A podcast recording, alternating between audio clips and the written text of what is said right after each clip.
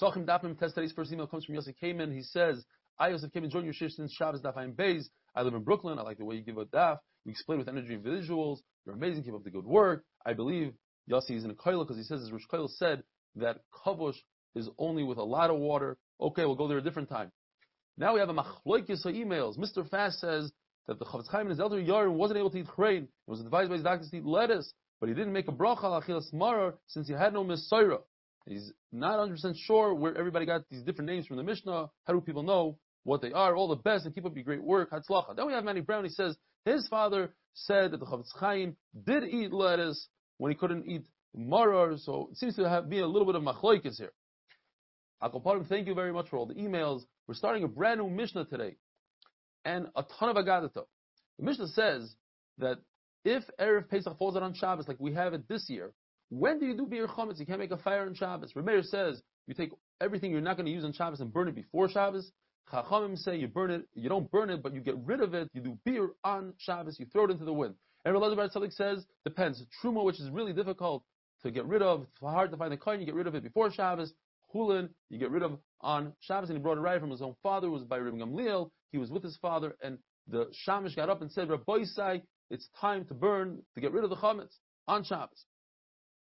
Mishnah tells us three different cases of a person who left, let's say for Dvar Mitzvah, he's going to his own chasana to do a meal on his son, or to shech the korban pesach. He's going for a mitzvah and he realizes that he has chametz at home. What should he do? If he doesn't have time to do both, to go back, he should be mivatal in his heart. What if he's going for a hatzalas nefashis to save somebody from drowning, from a fire, from a guy? Obviously, he doesn't go back. He's mivatal in his heart. However, if he left for dvar rishus, like to make a eruv tchumim for rishus, says Rashi, then obviously he must go back home and forget about the eruv tchumim and be mivar the chametz like that. What is the shear that he goes back for?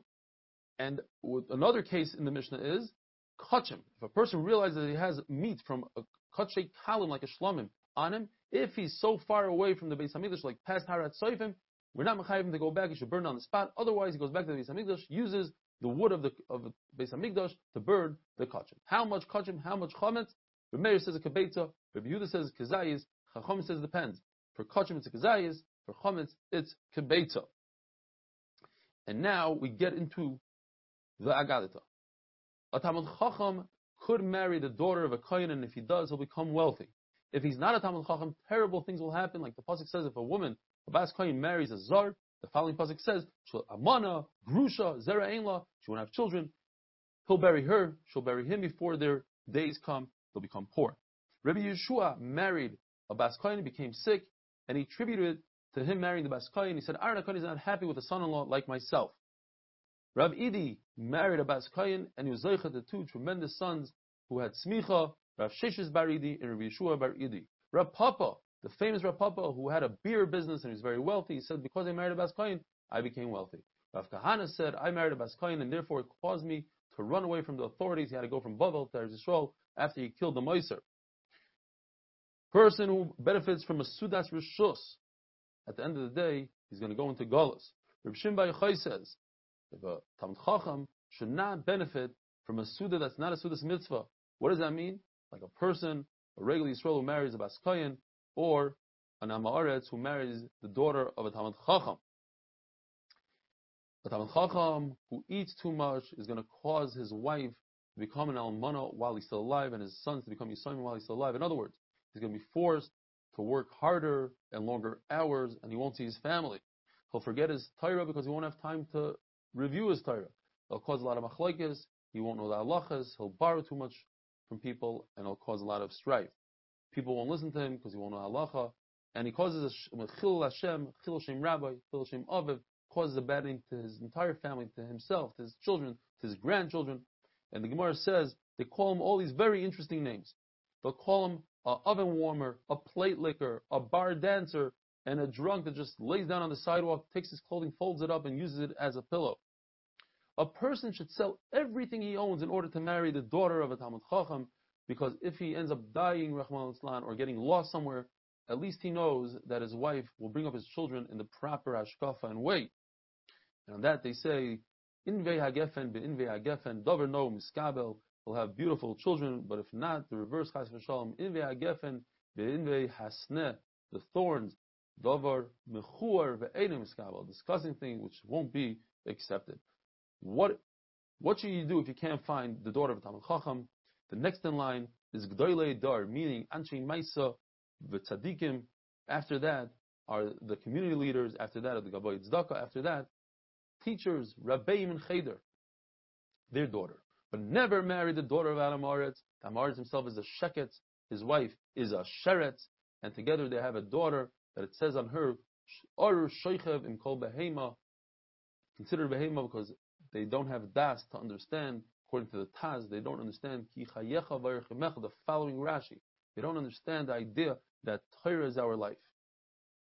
Rebbe says, now the Gemara gets real into the Amaratzim. Rebbe says an Amoris doesn't have the right to eat meat and bird, chicken, because it says Zois Torah Sabehema Va'oif. If you learn Torah, you could eat meat.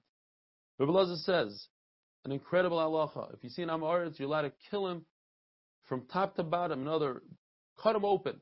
On Yom Kippur and Shabbos, a lot of Rishonim say it doesn't mean it literally. If in fact, if you do kill him, you're chayiv misa. It means this is how much Talmid Chacham despised the Amaratzim.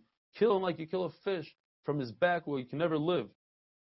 And the reason why the Gemara doesn't use a refined language of shchita, just nechira, because shchita requires a bracha. We don't even want to make a bracha on him when we kill him.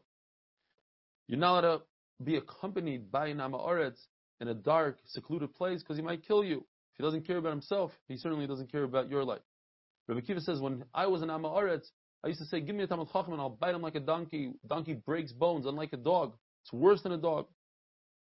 Rabbi Meir says, if somebody marries off his daughter to Amaretz, it's as if he tied up his daughter and threw her to the lions. The, the lion is not mevuyish. He destroys his prey without asking any questions. So to the Amaretz will destroy his wife if we wouldn't need to come on to them, or some say they didn't need to come on to us, they would kill us. If somebody learns Torah in front of Amaretz, it's as if he is boil the Amaretz's arusa. In other words, the Isha right in front of him is mevayishim. The Amaretz hates Talmid Chachamim more than the Goyim hate the Jews, and their wives hate Talmid Chachamim even more. And somebody that was religious, kept Torah mitzvahs, and went off the derech, hates from Jews more than anybody else, because he knows how much we don't like them. You don't give over testimony to the Amaretz, you don't receive testimony from Amaretz, you don't give him any secrets because he'll reveal them to everybody, you don't make him a Petrobus on Yisoimim because they take half the money, and you don't make him a Gabi Tzedakah. Some say you don't even return the Aveda if you know that it's his. Tanakam says you do because perhaps he'll go to his children who will do tshuva, who will, will be better.